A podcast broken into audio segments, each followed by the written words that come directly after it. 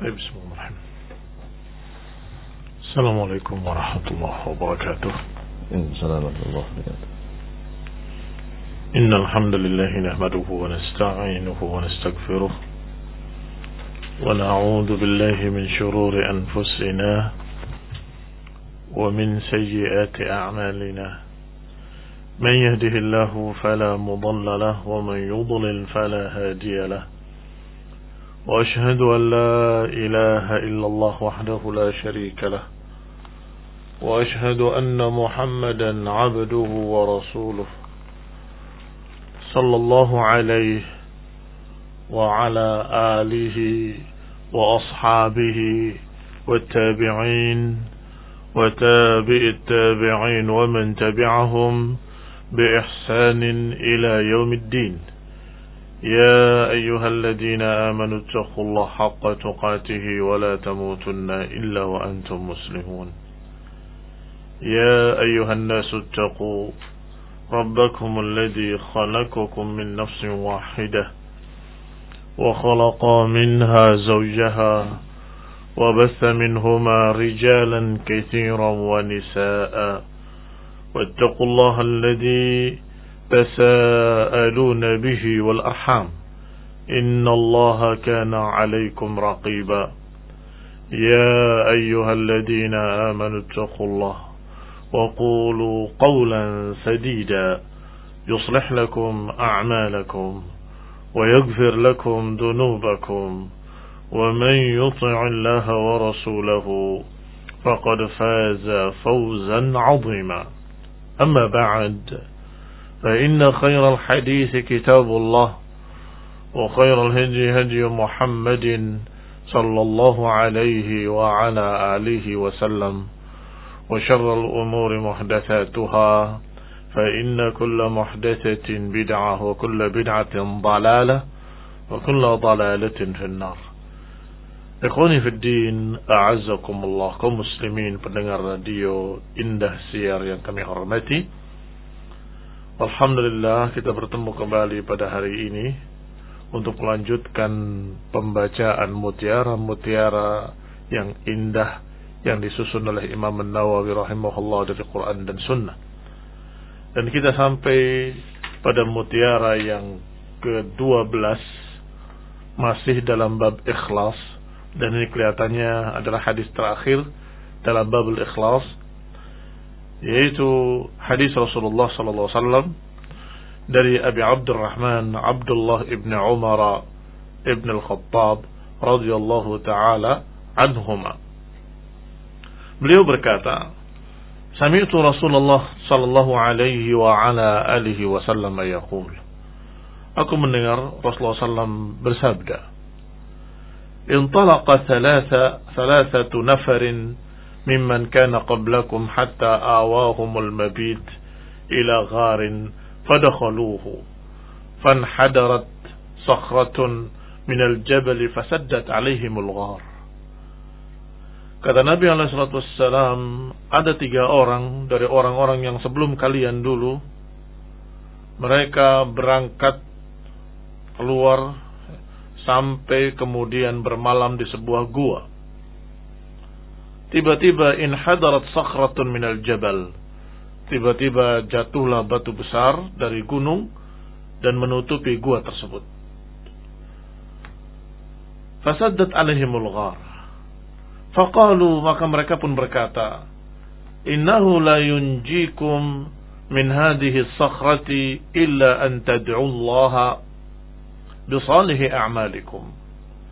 Kata salah seorang mereka berkata, sesungguhnya kalian enggak akan bisa selamat dari batu ini kecuali kalau kalian berdoa kepada Allah dengan amalan-amalan baik kalian. Maksudnya dengan amalan-amalan baik adalah dengan perantara amalan baik. Karena memang tawassul dengan amal saleh adalah tawassul yang syar'i. Berupaya berdoa kepada Allah dengan amalan saleh yang pernah dia kerjakan. Qala rajulun minhum. Maka seorang dari mereka berkata dalam doanya, Allahumma kana li abawani Sesungguhnya aku memiliki dua bapak dan ibu, dua orang tua yang sudah tua. Syaikhan kabiran. Keduanya sudah tua. Wa kuntu la aghbiq qablahuma ahlan wala malan. Dan sesungguhnya aku sudah bertekad tidak akan meminum susu sebelum keduanya sebelum bapak dan ibuku. Aku tidak akan mendahuluinya. Dan tidak pula ahlan wala malan. Ahlan keluarganya, malan adalah budak-budaknya. Artinya tidak akan mendahului untuk meminum susu tersebut. Apakah dirinya atau keluarganya, anak-anaknya, ataupun khodimahnya, atau pembantunya, budak-budaknya. Pokoknya orang tua harus lebih dulu. Fana abi talab syajar yawman falam arih alaihima hatta nama fahalabtu lahuma ghabuqahuma fawajadtuhuma naimatain o naimain pada suatu hari kata beliau aku seperti biasanya mencari pohon-pohon mencari ranting kayu dan sebagainya tetapi saat itu aku tidak bisa kembali kecuali dalam keadaan mereka sudah terlelap tidur. Maka aku seperti biasanya menuangkan susu di bejana untuk kedua orang tuaku. Kata beliau, kata orang tadi, Ya Allah, dalam keadaan aku sudah berjanji dan aku sudah bertekad tidak akan mendahului meminum susu sebelum orang tuaku Antadir istiqadahuma hatta bariqal fajr. Aku tidak bisa membangunkan keduanya. Tidak mau mengganggu tidurnya. Tetapi juga tidak mau mendahului meminum susu. Maka aku tunggu, aku duduk menunggu beliau-beliau bangun.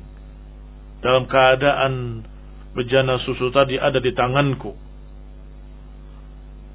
Ikhwani fi dina azakumullah kata beliau antadru istiqadahuma hatta bariqal fajr was-sabiyatu yatadaghawna 'inda qadami. Aku tetap seperti itu sampai pagi hari menunggu beliau bangun. Aku tidak akan membangunkannya karena itu akan mengganggu keduanya tetapi juga tidak akan mendahuluinya dan tidak akan mendahulukan istri dan anak-anak ataupun budak-budakku sehingga aku terus menunggu dalam keadaan duduk sampai fajar. Sedangkan anak-anakku dalam keadaan di kakiku menangis. Fastaiqadha, maka keduanya pun bangun setelah fajar. Fashariba ghabuqahuma, keduanya meminum susunya seperti biasanya maka kemudian baru aku berikan pada yang lainnya. Ya Allah, in kuntu fa'altu dhalika ibtigha'a wajhika fafarrij 'anna ma nahnu fihi min hadhihi as-sakhrah. Ya Allah, kalau ini perbuatanku yang ikhlas karena engkau yang betul-betul mengharapkan wajahmu, maka kabulkanlah doaku. Lepaskanlah aku dari kesusahan ini bebaskanlah aku dari batu ini fanfarajat syai'an la yastati'una al-khuruj minhu. Maka batu itu bergerak terbuka sedikit tetapi masih belum bisa keluar. Maka yang kedua pun berdoa. Allahumma innahu kanat li ibnatu ammin kanat ahabbun nas ilayya. Ya Allah, aku memiliki seorang ibnatu ammin, anak perempuan pamanku Berarti saudara misan ya. Ya Allah, aku memiliki saudara misanku, anak pamanku, yang paling aku sukai, paling aku cintai. Wa fi riwayat kuntu uhibbuha ka'ashad ma yuhibbur rijal nisa atau dalam riwayat disebutkan oleh beliau oleh orang ini sesungguhnya aku mencintainya seperti layaknya seorang laki-laki pada seorang perempuan. Fa'aradtuha ala nafsiha maka aku pun menginginkan dia untukku. Famtana'at minni. Ternyata dia menolak aku. Hatta alamat biha sanah minas sinin. faja'atni fa'ataituha 20 wa 100 dinar ala an tukhalli baini wa baina nafsiha.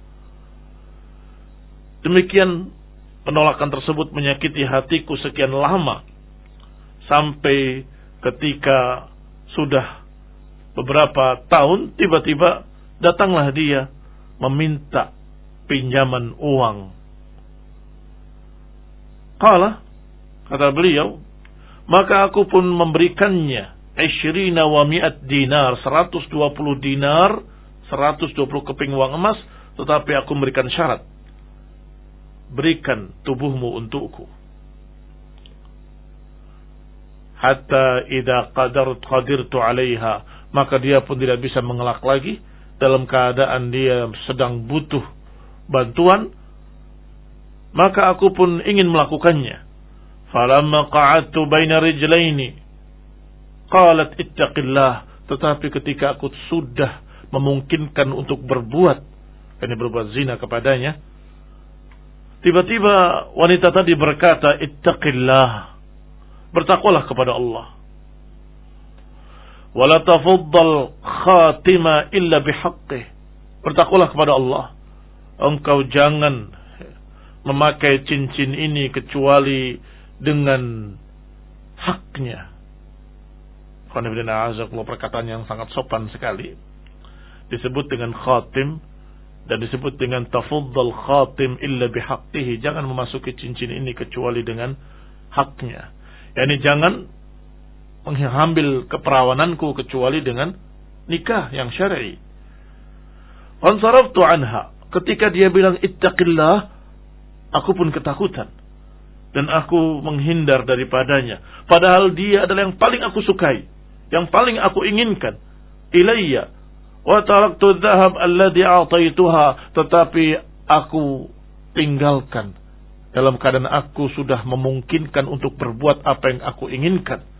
Dan itu tidak lain kecuali karena Allah Subhanahu wa taala karena engkau ya Allah. Aku biarkan emas itu untuknya. 12 uh, 12 keping. 120 keping maksud saya Allahumma in kuntu fa'atu dzalika ibtigha'a wajhik ya Allah. Kalau engkau tahu bahwa itu aku lakukan hanya karena engkau, karena mengharapkan wajahmu. Fafruj anna ma nahnu fih. Maka lepaskanlah kesulitan yang aku hadapi. Fanfarajatis sakhrah ghaira annahum la yastati'una al-khuruj minha. Maka bergerak lagi batu itu. Bergeser lagi. Tetapi sayang masih belum bisa keluar mereka dari gua tersebut. Ikhwan ibn a'azakumullah. Ini mengingatkan kita pembahasan kemarin. Bahwa seorang yang berniat berbuat jelek. Tetapi dia mengurungkannya karena Allah. Bukan karena gagal. Bukan karena tidak bisa. Dia bisa melakukannya. Dan dia mampu. Dan sudah tidak ada orang lain. Dan wanita tadi sudah menyerahkan dirinya. Tetapi karena takut kepada Allah dia urungkan. Bahkan uangnya 120 keping emas juga tidak diambil kembali, dibiarkan untuknya sebagai sedekah. Ya Allah, kalau engkau tahu bahwa ini adalah aku lakukan karena engkau, maka lepaskanlah kesulitanku ini. Allah kabulkan. Bergeraklah batu tadi dan kemudian bergeser tetapi masih belum mereka bisa keluar dari gua tersebut.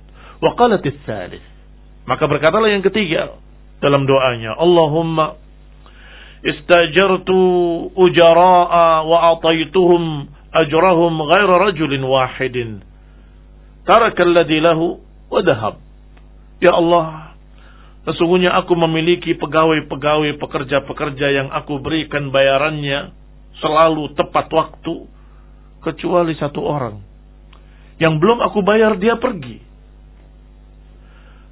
Maka aku tahan bayaran tersebut dan aku jadikan sebagai ternakku fasamar fasamartu ajrahu maka aku jadikan uangnya tadi berkembang. Artinya dibelikan ternaknya bersama ternak dia hatta kasurat minhul amwal sehingga ternaknya beranak pinak menjadi banyak. Faja'ani ba'da hinin faqala. Tiba-tiba sekian lama orang itu datang dan berkata ya Abdullah Addi ilayya ajri. Wahai hamba Allah, bayarkan untukku bayaranku. Yang diberikan untukku bayaranku. Maka aku katakan kepadanya, Kullu ma tara min ajrik. Semua yang kamu lihat ini adalah hartamu.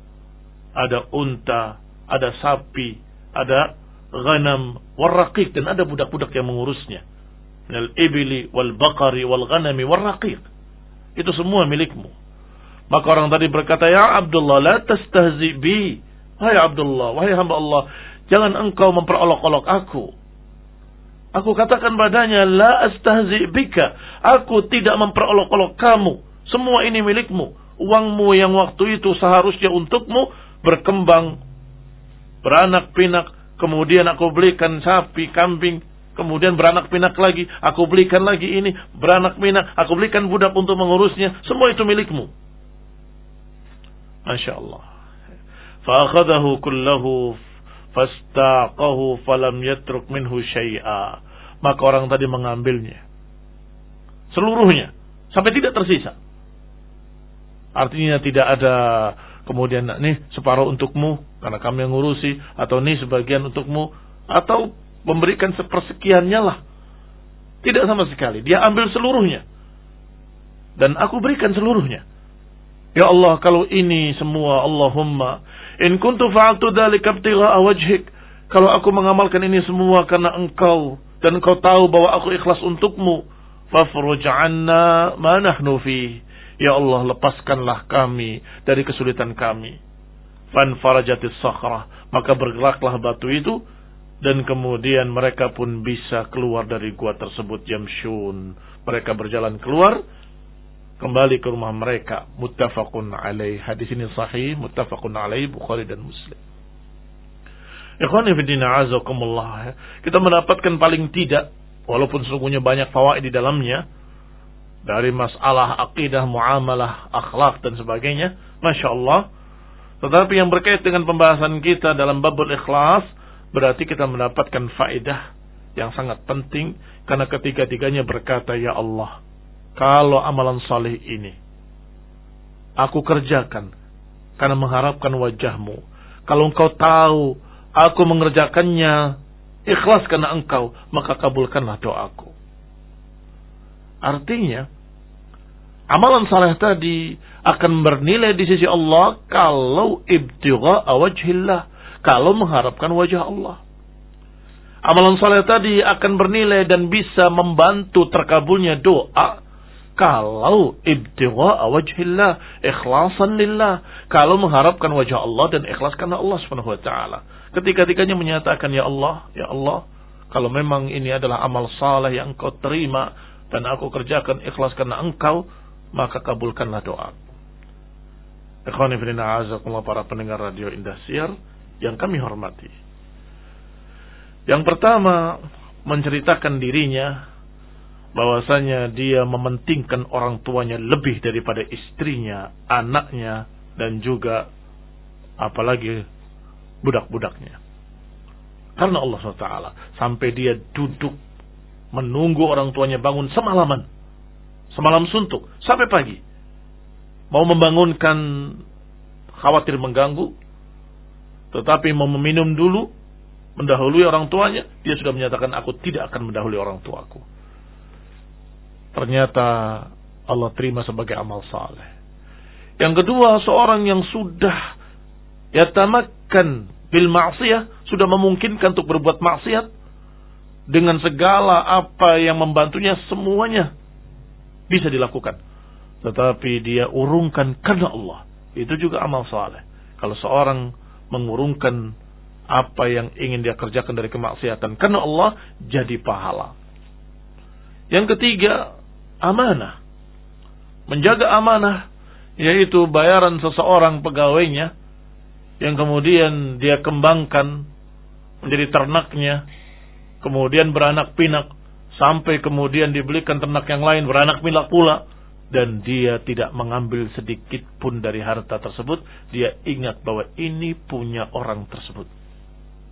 Dia pisahkan dari milik dirinya. Ini amanah. Langka Hampir tidak ada manusia yang seperti ini, Masya Allah. Maka kemudian ketika orangnya datang, itu semua yang ada di bukit itu dari binatang ternak itu semua milikmu. Orang itu terkejut, kamu jangan main-main denganku, jangan memperolok-olok aku.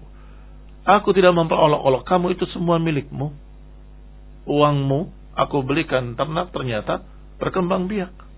Itu semua milikmu. Ini amanah. Dan itu pun tidak akan bernilai kalau tidak ikhlas. Sedangkan di sini dia katakan, aku kerjakan ya Allah semuanya karena engkau ibtigha'a wajhik. Dan kalau engkau tahu keikhlasanku ini, engkau tahu bahwa aku mengharapkan wajahmu, maka kabulkanlah doaku. Maka dikabulkanlah doanya dan terbukalah pintu gua tersebut. Alhamdulillah. Ikhwan ibn a'azamullakum muslimin rahimani wa rahimakumullah. Mungkin tambahan faedah Berarti di sini ada atau bolehnya tawassul dengan amal saleh. Kita meminta kepada Allah dengan perantara amal-amal saleh kita sendiri yang kita kerjakan dengan ikhlas. Wallahu taala alam bisawab wa sallallahu ala Muhammadin wa ala alihi wa ashabihi wa sallama tasliman katsira. Baik muslimin, jazakallah khairan kepada Al-Ustaz Muhammad yang telah menyampaikan mutiara-mutiara indah dari Imam Nawawi. Muslimin berikutnya kita akan ikuti ruang tanya jawab yang insyaallah akan kami hadirkan atau kita akan sampaikan kepada beliau Al-Ustaz Muhammad bin Umar Asamid dan Anda bisa sampaikan pertanyaannya di 0853 162 kali eh, 65 kali kemudian. Oh ya 0813 16 25 kali dan kemudian 6 0853 16 25 kali kemudian 6. Baik pertama uh, pertanyaan pertama Ustaz. Bismillah. Dari kisah tiga orang di dalam gua yang bertawasul dengan amal soleh masing-masing. Apakah jika pahalanya sudah ditunaikan di dunia akan dapatkan pahala amalnya yang ikhlas itu di akhirat juga? Jazakallahu. Nah, tentunya seorang yang beramal saleh dengan ikhlas akan mendapatkan pahala. Bisa jadi di akhirat dan di dunia juga. Bisa jadi di akhirat Allah akan berikan. Yang jelas di akhirat sudah tercatat sebagai amal saleh yang mendapatkan pahala. Bisa jadi juga dengan di dunia Allah berikan. Allahu taala alam. Nah, kemudian dari seorang satpam Bismillah. Assalamualaikum. Waalaikumsalam. Waalaikumsalam warahmatullahi wabarakatuh. Maaf Ustaz, saya mau tanya ke Ustaz tentang keutamaan ribat. Apakah orang seperti anak ini termasuk ribat dari seorang satpam Ustaz? Jazakallahu khairan. Wa inna malikul imri'in manawa. Sesungguhnya bagi setiap orang apa yang dia niatkan. Kalau niatkannya untuk cari uang, dapatnya uang. Ya. Kalau niatnya hanya mendapatkan dunia, dapatnya dunia. Tetapi kalau niatnya karena betul-betul menjaga kaum muslimin, menjaga ahlu sunnah, menjaga masjid, menjaga pondok pesantren, menjaga, masya Allah, menjaga fasilitas-fasilitas kaum muslimin. Maka ini adalah satu amal saleh yang mudah-mudahan akan dinilai sebagai ribat. Karena betul-betul menjaga mereka sebagaimana ribat, yaitu menjaga kaum muslimin. Wallahu ta'ala alam. Kemudian pertanyaan berikutnya, apakah zakat fitri boleh diganti dengan uang? Jazakumullah khair. Zakat fitrah itu bukan dengan uang, tetapi dengan qutu yaumik. Qutu yaumik adalah makanan pokok kalian. Apakah kalau makanan pokoknya gandum, maka dengan gandum. Kalau makanan pokoknya adalah beras, ya dengan beras. Bukan dengan uang. Hanya saja kalau di sana ada panitia, panitia zakat. Kemudian panitia zakat itu menyediakan beras di sana. Artinya kita memberikan uang, tetapi uang itu ketika diterima oleh panitia akan diberikan beras. Maka sampainya kepada fuqara wal masakin dan semua yang mustahiqin mendapatkan beras, bukan mendapatkan uang. Kalau itu mudah-mudahan tidak mengapa.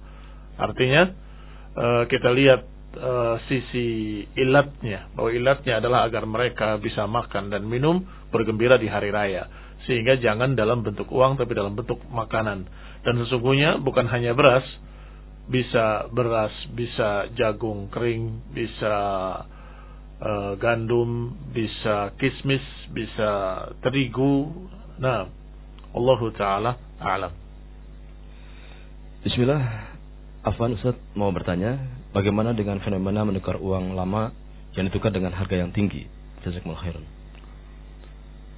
Kalau itu uang lama dijual sebagai barang antik bukan sebagai alat tukar, maka tidak mengapa.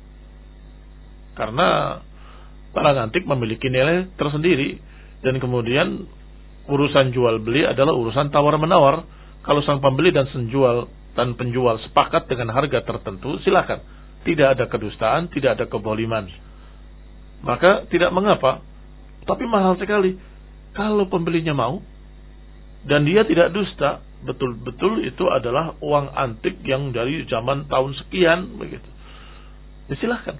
Kecuali kalau ada penipuan, ternyata itu bikin baru hari ini tapi dibikin seakan-akan kuno, itu sudah jelas ada kedoliman di dalamnya. Nah, kalau dalam bentuk barang antik atau dalam bentuk karya seni atau sejenisnya, tetapi kalau dalam bentuk alat tukar, ya tidak boleh ditukar kecuali dengan senilai. Seperti uang dolar dengan uang rupiah, maka dengan yang senilai. Tapi kalau ada perbedaan pem, uh, penjualan dan pembeli, perbedaan sedikit lah untuk keuntungan orang yang susah, sebagian ulama membolehkan karena itu berbeda uang. Tetapi kalau rupiah dengan rupiah tidak boleh. Wallahu taala a'lam. Kemudian saya mau bertanya, fitrah terbesar laki-laki adalah wanita. Apakah sama juga fitnah terbesar wanita adalah laki-laki? Dan bagaimana cara menghindarinya? Jazakallah khairan. Nah, kalau fitnah terbesar bagi laki-laki adalah wanita, itu nassan, sarihan, tersebut dalam hadis Rasulullah SAW, Ma taraktu fitnatan hiya adarru ala rijali minan nisa. Tidaklah sepeninggalku ada satu fitnah yang lebih dahsyat bagi laki-laki melainkan wanita. Ini sahih, tetapi adapun sebaliknya itu dijuluki dengan mafhum ya. Wallahu taala a'lam. Saya tidak tahu e, para ulama mengkiaskan demikian pula para wanita fitnah terbesarnya adalah laki-laki. Wallahu taala a'lam. Saya tidak bisa menjawab. Mudah-mudahan saya akan tanyakan pada yang lain. Atau saya cari-cari. Barangkali ada ucapan para ulama tentang itu. Wallahu taala alam. Bismillah. Dari ketiga amalan kisah tadi tiga orang yang di dalam goa manakah amalan yang paling utama Ustaz? Jazakumullah khairan. Masya Allah. Semuanya utama. Karena masalah orang tua itu perkara terbesar sehingga selalu diiringkan setelah hak Allah tentunya dan Rasulnya, kemudian hak orang tua. Sebagaimana dalam sekian banyak ayat, Allah katakan untuk beribadah pada Allah, wabil walidaini ihsana. Beribadahlah pada Allah dan berbaktilah pada orang tua. Selalu begitu. Demikian pula syukur anishkur li wali walidaik. Bersyukurlah kepadaku dan kemudian kepada kedua orang tuamu. Sehingga itu perkara besar. Demikian pula yang kedua, jarang-jarang, hampir-hampir ya, tidak ada orang yang sudah mendapatkan kesempatan seperti itu untuk bisa berbuat zina. Di hadapannya seorang wanita yang cantik yang paling dia cintai dalam keadaan sudah memberikan dirinya karena butuh uang. Tetapi kemudian disebutkan di sini lafadznya sangat jelas ya. Tadi saya terjemahkan dengan samar-samar ya. Sesungguhnya disebutkan di sini ada ala rijlai, sudah duduk di antara dua kakinya. Artinya ini orang hebat sampai bisa menghentikan rencananya dalam keadaan sudah qa'ada ala rijlai, ala rijlaiha. Dia sudah duduk di antara dua kaki perintah tadi. Tetapi dia urungkan karena takut pada Allah dengan kalimat ittaqillah. Gemetar dia, ketakutan dia dan kemudian mengurungkan takut pada Allah SWT. Ini tidak mungkin terjadi kecuali pada orang yang sangat-sangat beriman pada Allah Ta'ala atau orang yang betul-betul takut kepada Allah Subhanahu Wa Ta'ala. Nah, demikian yang ketiga, amanah juga perkara besar. Amanah ini sampai-sampai dikatakan pertama hilang dari umatku adalah amanah. Kata seorang dari salaf menyatakan, dulu aku berdagang kepada kaum muslimin aku mengandalkan amanat mereka. Kepada orang kafir uh, mengandalkan keislaman mereka. Dan kepada orang-orang kafir aku berdagang mengharapkan uh, kejujuran mereka dan amanah mereka. Artinya Islam sudah jelas keislamannya. Kami yakin mereka akan jujur dan amanah. Orang-orang kafir pun aku lihat mereka kalau berdagang jujur saat itu. Tapi sekarang aku nggak bisa berdagang kecuali kepada si fulan dan si fulan. Tinggal berapa orang dihitung dengan jari.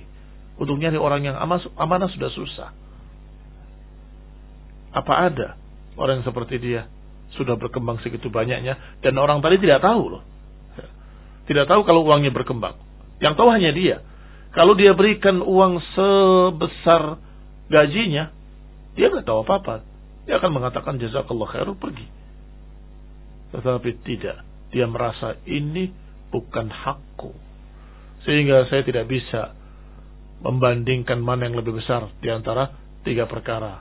Amanah perkara besar, orang tua juga berbakti pada orang tua juga perkara besar, demikian pula mengurungkan sesuatu yang sudah sangat memungkinkan baginya, apalagi syahwat yang sudah dikatakan tadi, mata raktu ba'di fitnatan hiya adarru 'ala rijali minan nisa, itu fitnah paling besar, ternyata dia bisa menahan dirinya. Masya Allah. Kemudian pertanyaan terakhir Ustaz. Bismillah. Dalam kondisi sekarang ada wabah, bolehkah tetap mengunjungi orang tua yang sedang sakit dan merawatnya? Jazakumullah khairan. Tergantung keadaan di mana dia tinggal, tergantung bagaimana keamanan di tempat ibu tinggal atau orang tua tinggal. Kemudian juga tergantung apakah ada hajat yang masa dia perlu kamu yang ngurusi atau sudah ada orang lain yang mengurusi. Sehingga tidak bisa dijawab dengan ya dan tidak, tetapi harus lihat kondisi keadaannya masing-masing karena untuk masalah seperti ini kita harus melihat ilatnya, alasannya. Ada ilat, ada hukum, nggak ada ilat, nggak ada hukum. Al-hukum yaduru ma'al illah wujudan wa adaman. Hukum itu berkait dengan ilatnya, dengan alasannya, ada dan tidak adanya.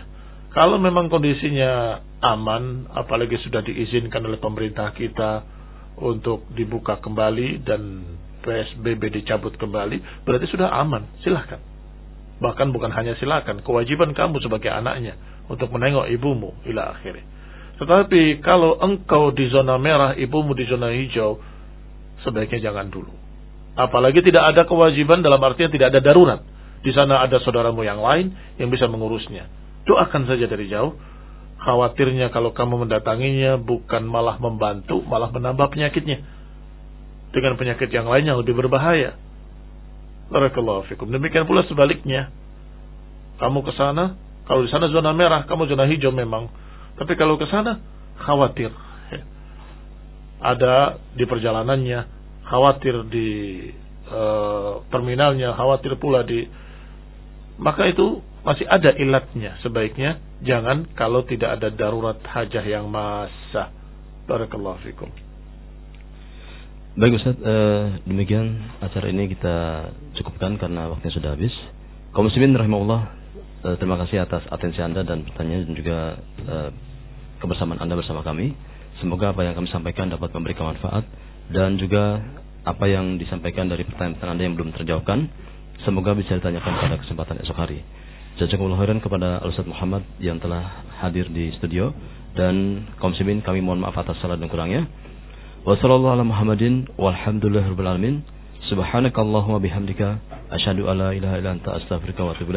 Wassalamualaikum warahmatullahi wabarakatuh.